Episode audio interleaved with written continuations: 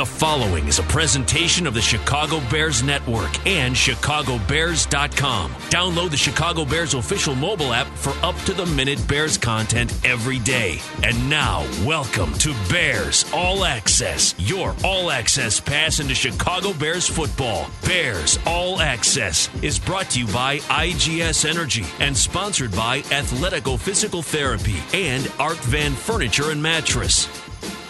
And a pleasant good evening, everybody, and welcome into our Bears All Access Show. Jeff Joniak, along my broadcast partner from WBBM News Radio 780 and 105.9 FM, Mr. Tom Thayer, and joined by Jim Miller, Sirius XM, moving the chains, the former Bears quarterback. We're with you throughout the entire off season, each and every week. Good to have you alongside, gentlemen. How are we doing? Big Jeff, doing good. Happy to see uh, Kyle Fuller got um, some Pro Bowl attention. A guy that deserves it. Plays. Um, you know, had a lot of turnovers last year, but played a physical style of football. And we saw him make a couple plays this year.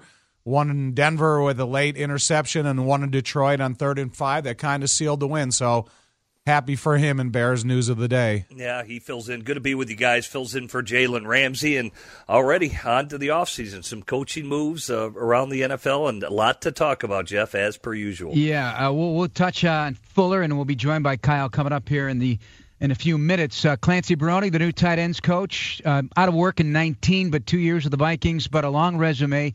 And Jim, uh, no doubt you've run into him over the years. He spent nine with the Broncos. He's been with the Chargers and Falcons, and so his reputation is what? Uh, I'd say this tight end centric offense. How many times have we said it? Think of the Broncos, that style of offense that they use. I mean, think of, you know, even Kubiak out there with Owen Daniels and stuff that they did, you know, brought him from Houston over to Baltimore and just how it's utilized. Um, look at Kyle Rudolph, how he's developed into uh, the tight end he is. I think he's somewhat even underutilized this year uh, by Minnesota in the Gary Kubiak offense. But they have such talented uh, running backs and Dalvin Cook and the wide receivers. But Barone, well respected, but I, I, do think that that position's got to get up to snuff, guys. It, it really does, and I think that's why he was brought on board. Yeah, a lot of experience here, a lot of experience in coaching and multiple positions. Not only the tight end had offensive line line responsibilities. And I think when you bring in a new offensive line coach with a new tight end coach and they have similar backgrounds, I, I really think it helps that transition because you not only have tight ends working with the offensive line, you have tight ends that are converted to H backs and fullbacks. You have the running back position. So there's a lot of different details that it's not exclusively tight end because that position has expanded so much.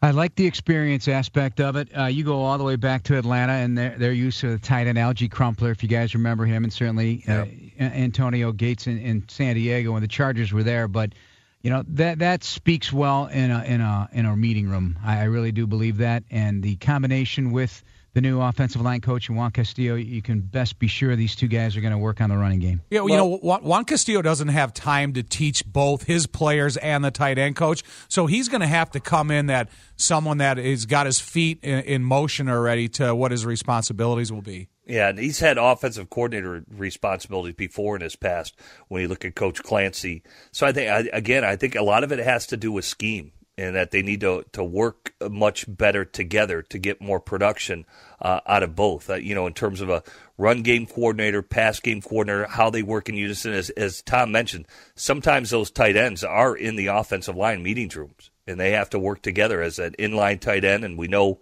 they want to split them out and do all those things. So Bar- Coach Barone has done all that. He he really has, and I think it'll be a good fit for the Chicago Bears. But that that is why that position had to be addressed here this offseason. Tight ends combining for just 46 catches, 416 yards, and two touchdowns.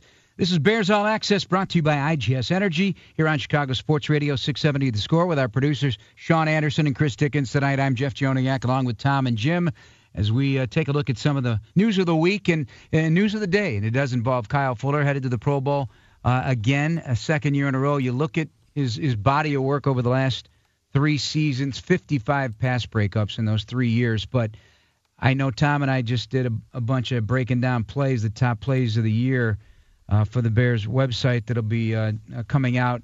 And you, you know you can't get past the idea that to play corner on a physical defense, you want to have a physical defense, you got to have a physical corner. And that play against the Lions really sticks out to me. You know, uh, isolated with a big back, got to get him down to the ground by any means necessary, and it was J.D. McKissic in that play, and it did save the day. The Bears might have lost that game. Well, you know, you have to understand your responsibility when you're the break the huddle. So, because you don't want to be influenced out of position just by the the uh, beginning motion of an offensive play. And when you go back and you break down that play, Detroit Lions did everything to attract the attention of Kyle Fuller to sink inside to where a majority of the bodies were. Kyle never. He stuck to what his assignment was. And when that back tried to bounce it out, he closed the distance. He made that tackle. They went kicked a field goal. They w- went up twenty to seventeen, and the Bears went down the field in a scoring drive and ended up winning the game. It was a signature play, Big Jim, on that uh, on that season. Yeah. And uh, before I, I, get your thought on it, we can ask Kyle himself. He's joining us now here on Chicago Sports Radio, six seventy The Score. Uh, now, two-time Pro Bowler Kyle Fuller of the Chicago Bears, kind enough to spend a few minutes with us. Kyle, congratulations, my man. How you doing? And do we have Kyle? Okay, we'll get to him. I think okay. we got. Sounds like we got him. Hello. Yeah, Kyle. Congratulations, Kyle. How you doing? Good, thank you. So, uh, you know, you, you, when you get that uh, Pro Bowl alternate label, you don't know for sure how that's going to work, but uh, you did get the, uh, the, the the sign today that you're going to the Pro Bowl again, capping off what really is a body of work over several seasons for you. Just some really impressive numbers, taking the ball away, uh, ba- pass breakups, and you know, for a corner and a defense to be a very physical defense, you got to be willing to tackle. And you led the team in solo tackles in 2019 with 72. That sometimes gets lost when you talk about corners on a defense. Is that area something you're really proud of, all the way back to your college days? Yeah, for sure. Definitely something uh, we as DBs we all take pride in that, and um, yeah, you know, just going out there doing what I have to do, doing you know, my job. Kyle, throughout you the uh, several years of your career here, where do you think you develop most, physically or mentally? Because you're you're on the field every week, and then we just kind of bragging about one of your assignments in the Detroit game on the third and five tackle, and it you need to be you know you need to be doing everything equally, but physically or mentally, where do you think you've grown the most? Uh, definitely mentally, but I, I definitely think you know my you know just my experiences over the last six years has helped me, you know, just as far as physically as well, as far as like things like tackling and leverage and things like that. So just having a good feel of, you know, being in position, you know, whether the ball's on the ground or in the air. Let me ask you this, uh, Kyle. One, congratulations, Jim Miller. Good to talk to you again. And we were just bringing up the play, the great play you made on McKissic uh, against the Detroit Lions. Or I'm looking, thinking back now, that great interception you had out in, in Denver. And I know the season didn't go the way you wanted. Do, do, do even now, here as the season is over, do you think about the plays you didn't make or that you expect yourself to make uh, during the year and how you evaluate yourself? Yeah, at this time of the year, you definitely go back and uh, self-evaluate, and you see those those plays that you uh, didn't make, and you just, you know, you kind of go into the off season and uh, try to think of ways, you know, in your preparation and you know your training, things like that, you know, to go into next year and uh, you know be able to make those plays that'll help the team, uh, you know, win ball games. Kyle Fuller, our guest here on Chicago Sports Radio 670 The Score on Bears All Access, brought to you by IGS Energy. Uh, Kyle, it's it, over the last three years, you've been targeted a lot, a lot of balls thrown in your area, and in many cases to the dismay of the uh, the opponent.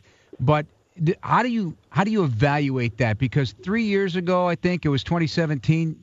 Uh, you were number one in the league. This year, you were tied for first in number of passes thrown in your, your area code.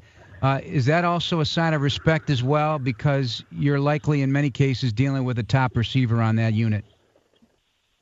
Uh, no, it's not too much I think about. I, you know, I, I never really even, uh, you know, know about that stat. You know, I just, I think I go into every game, um, you know, just trying to, you know, do what I have to do to be in position. Um, and that's just, uh, you know, a lot of work, you know, during the week. Um, you know, so Kyle, yeah, what's your routine after the season? Because now you get you you've getting been notified you're going to play in the Pro Bowl. Do you ever get out of shape? Number one, and what is your routine? Kind of always thinking, man, I could be in the Pro Bowl, um, if depending upon who stays and what teams go. Oh yeah, you definitely guys definitely try to stay in shape. Um, you know, so you take a couple weeks off maybe, and uh, you know, just gradually, you know, just try to you know try to keep in a little bit of shape until uh until you really get started, uh, you know, about February. So, uh, you know, around that, once that time comes around, that's when you really, me personally, starts, you know, really, um, you know, that's when the all season training really starts, and uh, you know all the way through pretty much. Well, let me ask you this, Kyle, because what does that mean to you? You know, for them, you know, to turn to you and you get that call today to return to the to the Pro Bowl, and, and what goes through your mind because you're getting recognized for your play over the past few seasons. Uh, I mean, I guess, I guess it means a lot. You know, just uh, you know, a lot of there's a lot of great guys around the league. You know, that go to, that go and play in the Pro Bowl. So uh, you know, it's pretty cool to go out there and you know hang out with those guys for a week and uh, you know, playing the game. Um, get to see a lot of fans, you know, around the league. So it's a pretty cool experience. All right, before we let you go, Kyle, we do appreciate you taking the time to join us tonight, and congratulations again. Uh, just keeping that secondary together, it's as important a unit to have chemistry as any on the field, but uh, the reinvestment of Eddie Jackson, uh, you know, that's a part of you as well, that group in that secondary. How important was that to, to keep him here as a Bear for a long time? Yeah, it was very important. I look forward to playing with him, you know, for uh, years to come. Um, you know, you know, happy for him. Um, you know, definitely, you know, I feel like he, he deserved it, and uh, yeah, looking forward to playing with him. All right, Kyle, we'll let you go. Have a good time at the Pro Bowl, and we'll talk to you soon. All right, thank, Thank you, Kyle. Good luck, Kyle. That's Bears cornerback Kyle Fuller. We'll take a break as he heads to the Pro Bowl. We'll take a timeout here on Bears All Access on Chicago Sports Radio 670 The Score.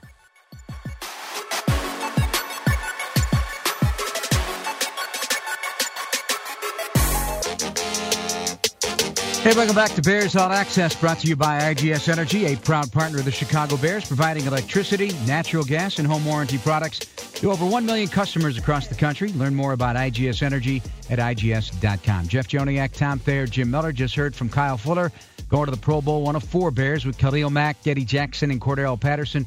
Patterson today, guys, uh, named All Pro on Sporting News, so the awards keep on coming for the kick return star. Hey, he deserves it. You know, this is a guy that I think he's impressed every single one of us throughout all of his efforts, you know, throughout the whole season. And I don't think, uh, you know, this isn't the. I think we should expect more out of him because of what he's been able to do for the Bears. And, you know, do you give him more off, op- opportunities on offense or do you uh, expect the same heroic type plays from the special teams that he's been doing? But, you know, when you look at this guy and the chances we've had to talk to him, you know, he is you know he was a he's a running back frame of mind type of guy. That's probably why he plays so well on special teams. Yeah, that's been his calling card. You know, he's really made a name as himself as a special teams ace, and it's not just in the recurrent turn game. We've talked about the gunner part of it uh, before. It's just a, a mentality. You know, there's there's some great returners out there. Obviously, Deonte Harris had a good year uh, for New Orleans, and Mecole Hardman kind of burst onto the scene, much like Tyreek Hill did. But this guy still holds his own, and why everybody tips their cap to him uh, when you look at uh, Cordarrelle Patterson. So he's a tremendous football player, and really his area of expertise. That everybody has tried to expand upon it, but man, he has remained consistent from the special teams aspect of it. Hey, I want to get back to the Kyle real quick because you know when I mentioned how many targeted throws are in his area, and there, there's a lot of you know, one side coverage and so forth in the Bears defense, but in 17 it was 117, in 18 it was 104, and this past year 98, and that's a lot of targets over the course of time. So teams are giving him opportunities to make plays on the ball. He did play off quite a bit this year, so I think his pass breakups went down significantly from from the last two years. He had 43 combined down to 12 this year, but that that still has not impacted his ability to make some plays. And so to me, that's significant to have a guy you can count on, at least one of those guys. You need, obviously, three starter grade corners and two really good ones in the backup role to complement your defense. But I think you really got that one figured out with Kyle Fuller. Hey, Jim, so when Jeff talks about all the numbers of, Yeah. of Kyle Fuller, now does it does a defense um, create a scheme with their defensive backs where they kind of invite throws to one area because they know there's a good tackler, there's a good space tackler, there's a physical corner. So is are we talking about these numbers at this time because they're inviting Well, more throws over there? Yeah, I think a lot of it, one, because offenses are right hand dominant. And for the listeners out there, if you got a right handed quarterback, quarterback, excuse me, typically every team that I've been on, I mean, think about it. There's not one left handed thrower in the NFL.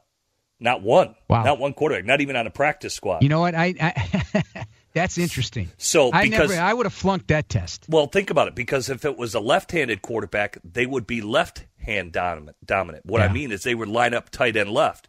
So by having a lot of right-handed quarterbacks, tight ends typically always to the right. It's just how play callers have always done it. No matter if you're on the right hash, left hash, or middle. Not always the case, but typically you're right hand dominant is how a lot of teams because it's the front side of the quarterback, right?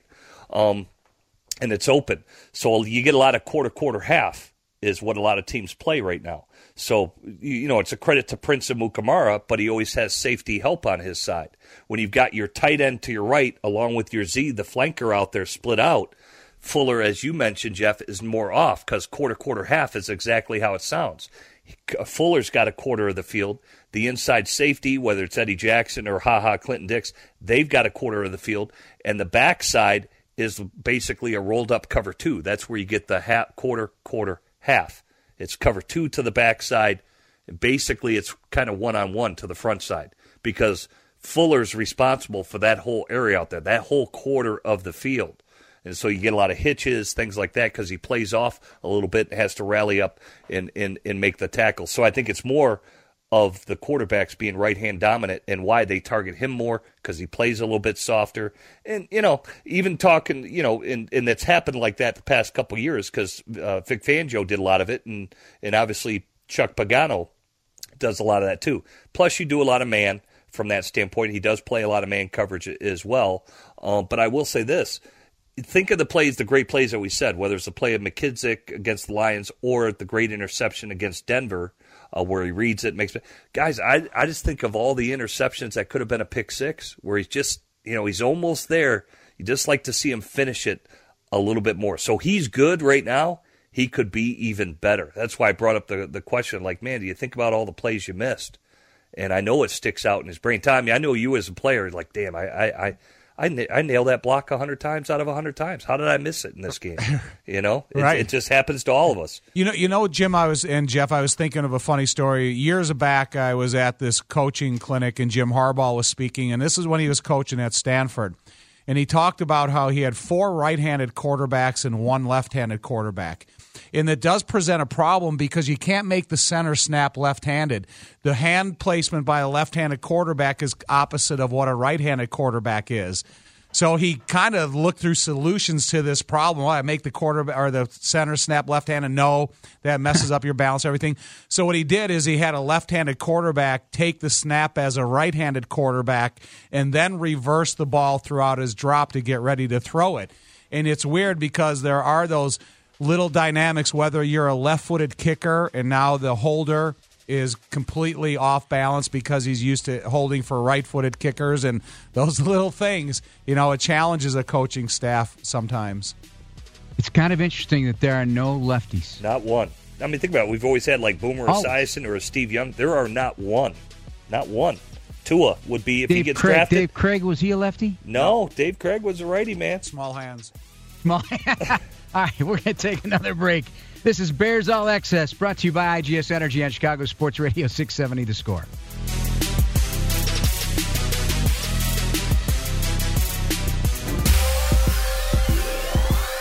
Hey, Bears fans, get out of the cold and hit the beach in Cabo San Lucas, Mexico with your favorite Bears players, including Bilal Nichols and Roy Robertson Harris, along with Inside the Bears hosts Lauren Screeden and Spice Adams, and Apple Vacations this March. Visit applevacations.com slash bears for more info. Jeff Joniak, Tom Thayer, and Jim Miller with you here, brought to you by IGS Energy. This is Bears All Access on Chicago Sports Radio 670 The Score. Thanks, as always, to our producers, Sean Anderson and Chris Dickens, and you for listening. All right, so it is uh, a great thing to be a part of an organization, a franchise that has – so much history and so many Hall of Famers and and maybe more uh, when it all it gets said and done. Uh, for the extra Hall of Famers and the special committee that uh, put together the candidates that are now whittled down, and we'll learn next week, uh, Jim and Tom, if Jimbo Covert and Ed Sprinkle will be named to the Hall of Fame for this special 100 year. And you know, I didn't realize this, but obviously, Tom, that was your teammate, and Jim, you know Jimbo for yep. for a while as well. But 22 guys are on every all decade team, right? Jimbo's the only one not on the Hall of Fame in 1980s. So it would make sense here that this is a maybe more than a little bit more of a likelihood that he'll be be going in. The two-time first-time All-Pro left tackle for the Super Bowl champion Bears. Well, you know, his dominance was obvious from the first day that he came to be a member of the Chicago Bears that he was plugged in to play starting left tackle for the Chicago Bears as soon as he showed up.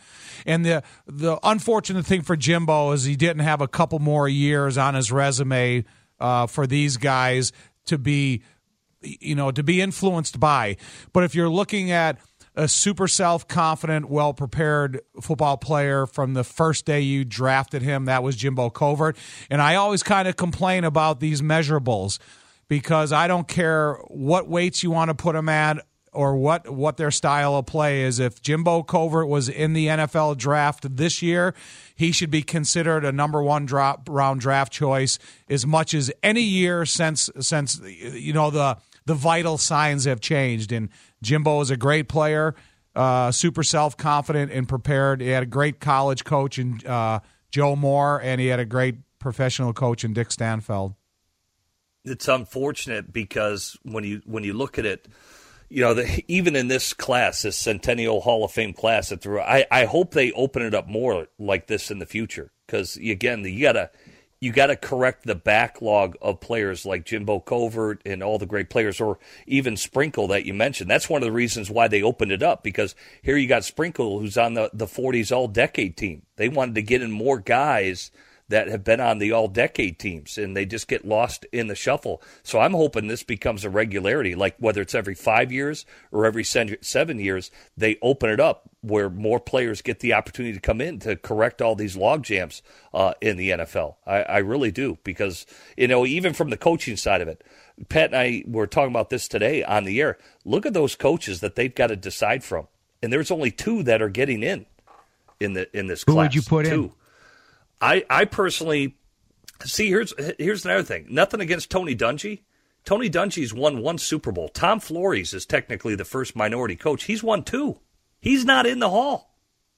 How is he not in the hall? And he's done it in less games. You know, and I, I don't say I just you know the voters I think sometimes get, get it wrong. Well, quite frankly, and it becomes a political process where, hey, you vote my guy in, I'll vote your guy in, that type of thing. But look at this name of coaches: Don Coryell, Bill Cowher, Tom Flores, Mike Holmgren, Jim Jimmy Johnson, Buddy Parker of the Chicago Cardinals. Dan Dan Reeves has been to four Super Bowls, four Super Bowls in two different conferences. He's led a team to a Super Bowl. Granted, he lost them, but the guy's going to the dance. Dick Vermeil's on there as well man, that's a tough group uh, to find two, and eight are finalists. Well, you know, you think of the Raiders. I don't think Jim Plunkett's in the Hall of Fame either. Yeah, and he's he's a Super Bowl, Bowl winning quarterback for the Raiders. But you know, you think of the reputation of the Raiders back then. Did that sometimes tarnish uh, the way these guys were argued for in these Hall of Fame meetings? Um, whether it's because you had an owner like Al Davis that was so controversial he sometimes was treating players unfairly in terms of their ne- contract negotiations, or even just some of the hype that the yeah. Raiders brought along with them, well, um, reputation wise. Well, that's a good point because, well, I'll give you a case in point, an example about being hated. Okay, Paul Tagliabue is hated, right? Former NFL commissioner, did not is not liked by the writers. Uh, a lot of them are voters for this, and granted, the voters, the writers are not a part of this class. I mean, this is a the, the, Centennial. This is a separate panel that has been put together. Guys like Bill Belichick and a whole bunch of other guys are on it that are going to decide this class. And those normally the normal voters for the Hall of Fame are not even involved in this, which they're upset about. But you know that's a case in point. A lot of them don't like Paul Tagliabue and why he hasn't been voted in. I guarantee you, Paul Tagliabue will be voted in this time as a contributor and what he did for the National Football League and what he's done in terms of the first CBA and all the things that he went through uh, with Gene Upshaw. You know, people forget about that, and they were vilified for that. That they supposedly had a cozy relationship, but they're not throwing knives at each other like it currently is today with the NFLPA and the NFL. They actually got along, and there was harmony, and it, it was never better in the players' favor under the CBA that Gene Upshaw Jim, and Paul Tagliabue got in, together. In your opinion, what what is it that you feel the writers did not like about Tagliabue? Uh, I just, you know, I think, well, almost like Terrell Owens. Uh, he never interviewed. He kind of did things his way. Um, and I don't think they liked that. And he really didn't get a fair shake at, a, at the slant that he was. Think about it. He had to go in and clean up Gate even after. that he felt that Roger Goodell got it wrong. They called Paul Tagliabue in to fix it, mm-hmm. and he wasn't even the commissioner anymore, and he was still fixing things in the NFL. Um, other guys like Cliff Branch, who's been overlooked. Here's a, a player, and we brought it up before. Cliff Branch is basically Tyreek Hill before Tyreek Hill. He had a touchdown once out of seven. Every seven times he touched the ball, that dude was in the end zone. And so it's different eras of football, but there's been a logjam. So again, I, I just hope they open up like every five years or every seven years. They vote in like 15 players again, more contributors, more coaches that are all deserving to get into the Hall Wasn't there somebody out there today that's in the Hall of Fame that is criticizing this process? Uh, that it, they're even considering, and I thought I saw. I want to say it was. I better not say who I think it was because I'm not sure. I thought I saw it this afternoon on Twitter, and I didn't read the whole article. Maybe you talked about it today on your show. No, no, no, no? we didn't. Okay. I, I, I, haven't heard. Well, I know the voters are upset that they're, they're not a part of the process. The typical voters or the normal voters are upset. I'll tell you, uh, Tom. I, I just went through this. Uh, it's a site called Pro Football Journal, and the the I was specifically looking up something on Jimbo, and the list of offensive linemen that could be considered Hall of Famers. These are mainstream names from days gone by to current day players, the list is extremely long. It it really is something how many offensive linemen were great players that may never get into the Hall of Fame. Yeah, you know, and selfishly, just thinking about the Bears, thinking of Jay and Olin Kreutz. Uh, here's two guys that definitely, uh, with their longevity for what they did to the organization, the success, the trail of success they left behind them. There's two guys right there of you know of, of Bears. And because you look at other guys that have been put in the Hall of Fame, Kevin Mawae or Dermontti Dawson, just guys like that at the center position that I think that um, Jay certainly and Olin, I think they're both, um, you know, as much or you know as much as deserving as those guys who are already in the league. And sometimes it's it's tough to get multiple guys at the same position repeatedly over the course of history.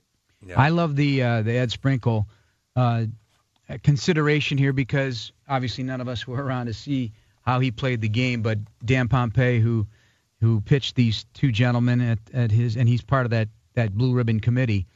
When you think he was an undersized 200 pound pass rusher, and was considered the meanest man in football. At least that's how he was portrayed in a 1950 uh, article. But just 12 years with the Bears, four-time Pro Bowler, all-decade team from the 40s, and dominant in his era. Uh, at under 200 pounds. Obviously, the guys weren't as big as they are today. Yeah, but, but you know, dominant in that area, and you're not as big as you were. But you got to think of what the pressure they were under and the development of a professional football league, and they weren't surrounded by the medical attention that there is today. So these guys were going on the field sometimes with a career that long that they couldn't have been feeling good about taking the field. And well, back be, then, they were two way players. He played both sides of the ball. Yeah, well, it'll, it'll, be some great debate when the list comes out. That's for sure. As all these lists have become in in 19, uh, 19 uh, or excuse me, 2020, uh-huh. as we get ready for this uh, end of the 100 year anniversary of, of NFL football. We'll continue on with Jim and Tom after this on Chicago Sports Radio 670 The Score.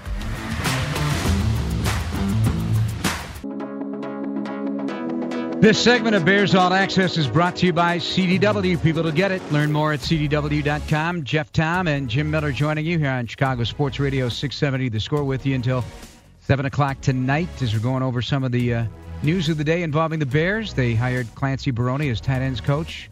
Last with the Vikings, but a long resume. Kyle Fuller going to the Pro Bowl for a second time, this time as an alternate. Cordarrelle Patterson, Sporting News All Pro team, as a kick returner.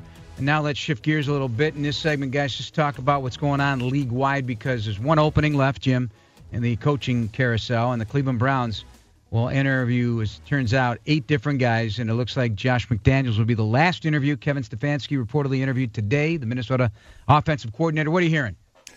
Well, I, I don't know. I just overall Cleveland, I, I just don't understand. They're just kind of spinning their wheels. You know, they go from the analytics guy in Sashi Brown to want to get to the football guy and John Dorsey. Now they're back to the analytics guy and John DePodesta, who is in charge of the coaching search. Um, and just you, you, it's almost baffling the order that these you know that the order the the coach has been interviewed. You know, why wouldn't you bring in first Marvin Lewis, who coached in that division and for over a decade, right? He's faced every roster Cleveland's ever put together.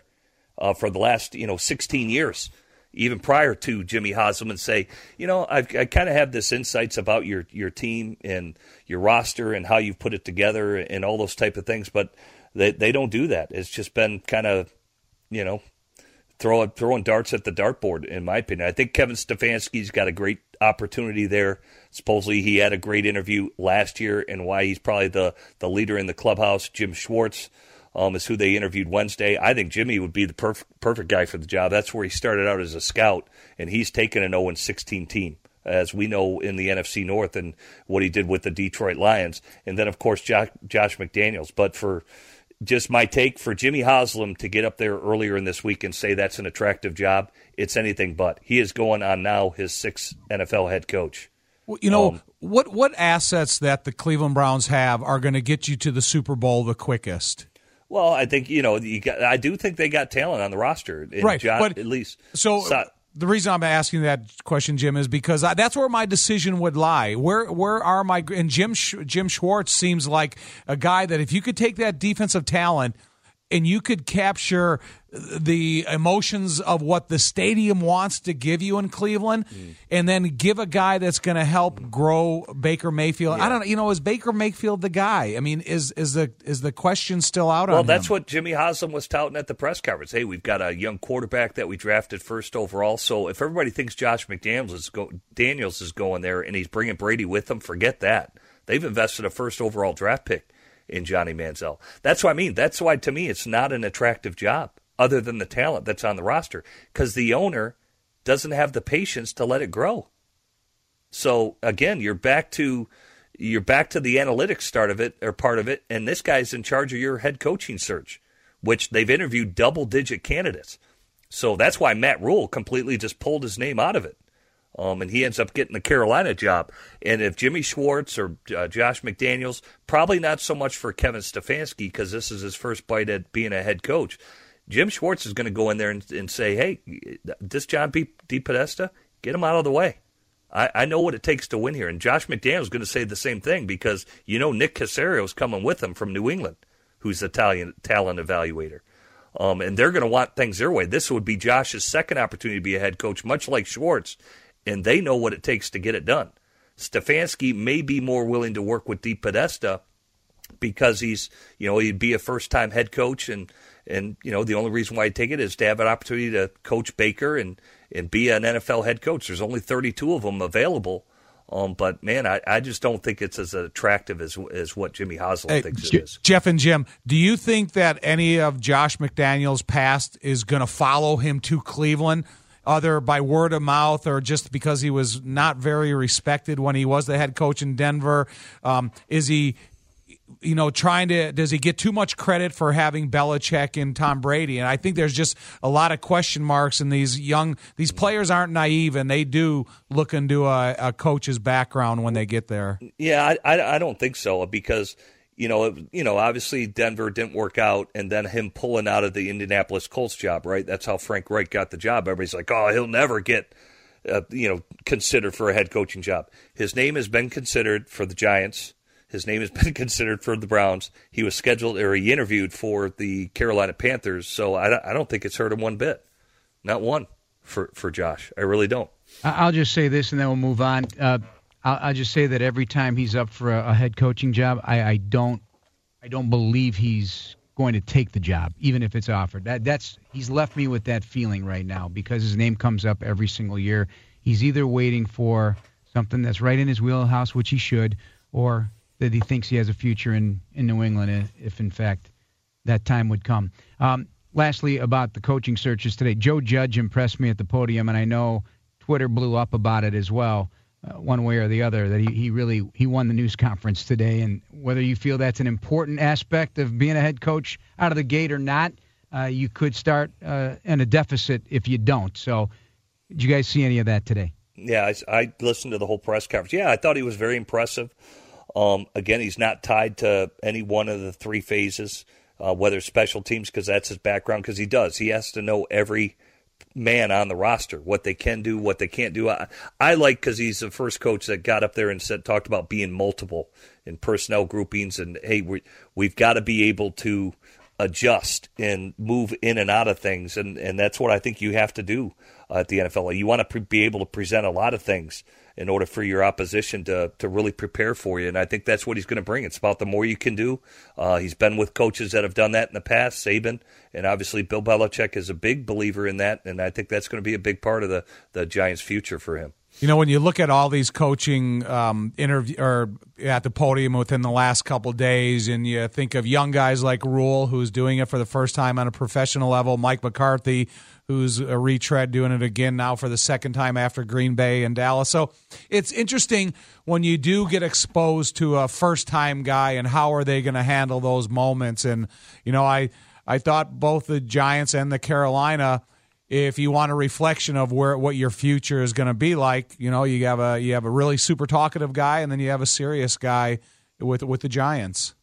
Yeah, it well, it's interesting to, to me. Joe Judge must have really blown Dave Gettleman away because they were still scheduled to interview Josh McDaniels. So I think that truly was, you know, because I, I think they wanted the Giants were thinking of going with it because think of the last coaching cycle, right? It was anybody who had dinner with Sean McVay got a head coaching job. Now you look at this. Ron Rivera is the first established coach hired. Then, of course, McCarthy, established coach hired. To me, it's it's more about established, and I, I still think it's going to be a coach that has been around to guide the Cleveland Browns. I I don't see how they can go with the first year head first year head coach again. Although Stefanski, from what everybody's saying, is the leader in the clubhouse. Well, Mr. Mara today said that uh, Joe Judge was the best interview he's ever done as a yeah. as a so and they've done plenty of them, Yeah. that's for sure. Anyway, that's around the league. Bears will be playing the Giants again in 2020 as they knocked them off in 2019. Final segment just ahead. We'll talk national title game in college football and look at some of the potential NFL draft picks that'll be playing in that game. There will always be plenty when it's teams like Clemson and LSU. And we'll take a look at the Bears offense as they look to, to reload a little bit offensively around Mitchell Trubisky and whatever they plan to do to grow that offense as they need to in 2020. This is Bears All Access on Chicago Sports Radio 670 The Score.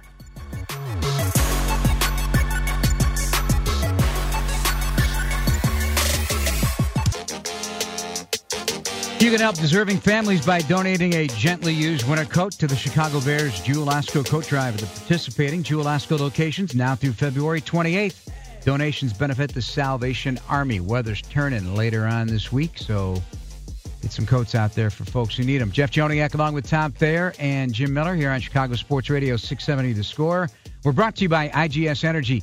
Wrapping up our show for this week. Uh, Looking at the national title game Monday night, obviously all the attention's on the quarterbacks as it should be with Joe Burrow of LSU and Trevor Lawrence of Clemson. How do you guys looking at this matchup? Are you intrigued by what you're going to see in this matchup with these quarterbacks? Big Jim, quarterbacks, your deal.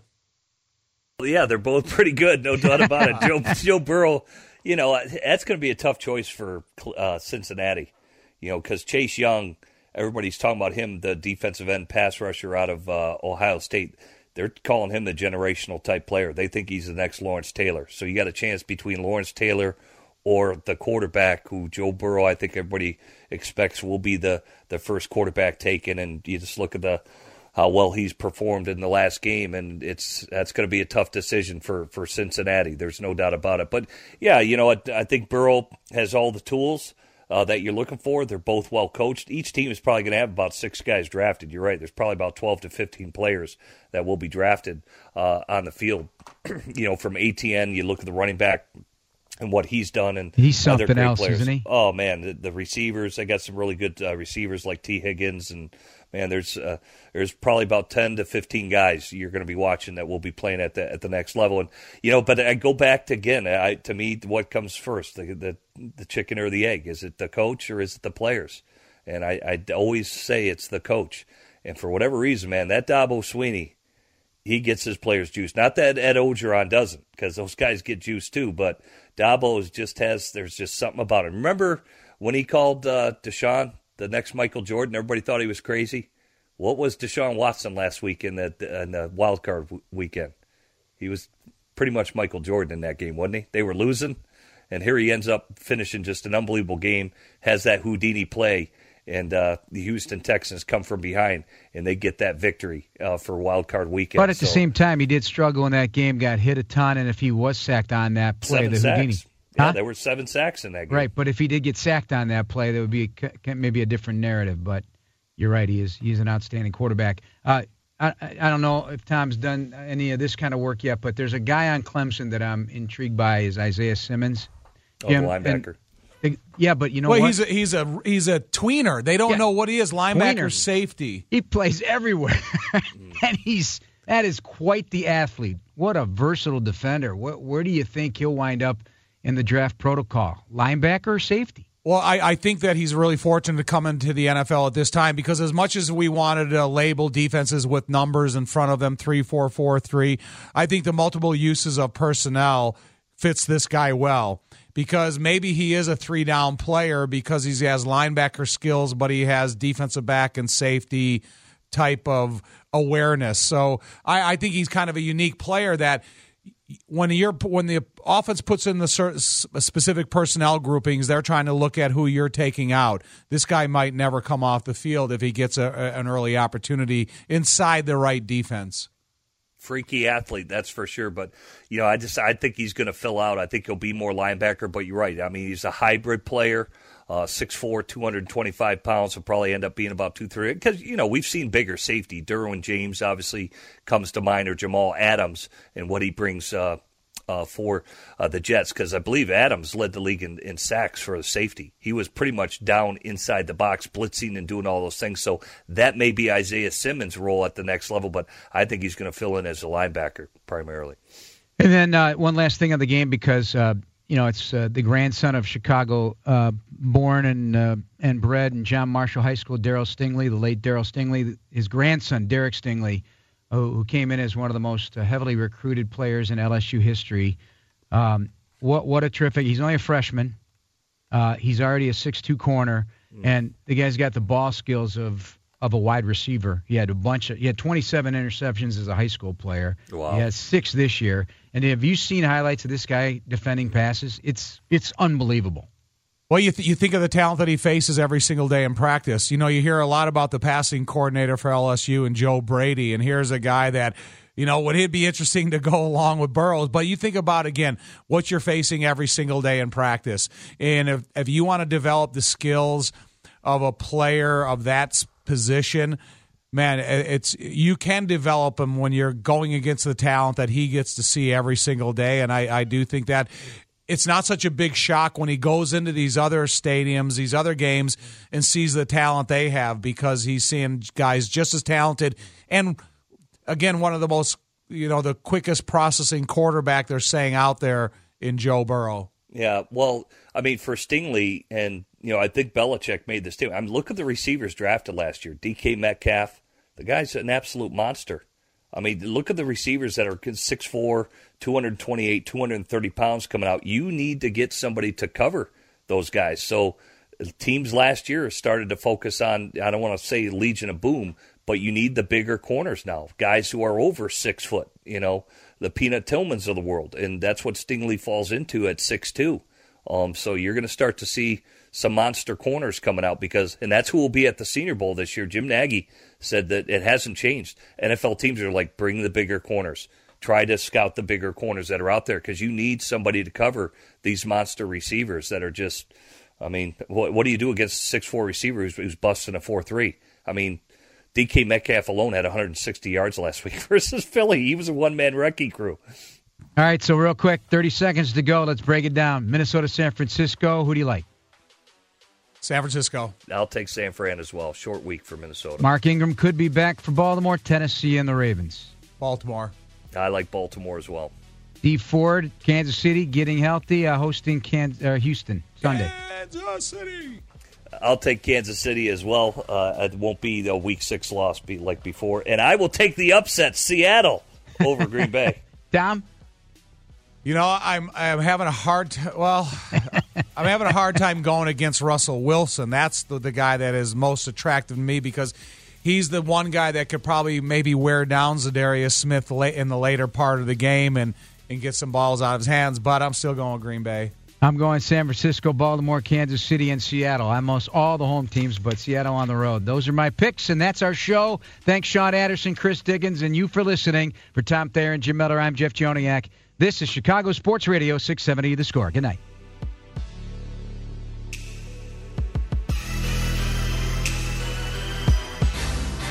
Thanks for listening to this Chicago Bears Network presentation of Bears All Access. Podcasts are available on chicagobears.com and on iTunes, or download the official Bears mobile app. Bears All Access has been brought to you by IGS Energy and sponsored by Miller Lite.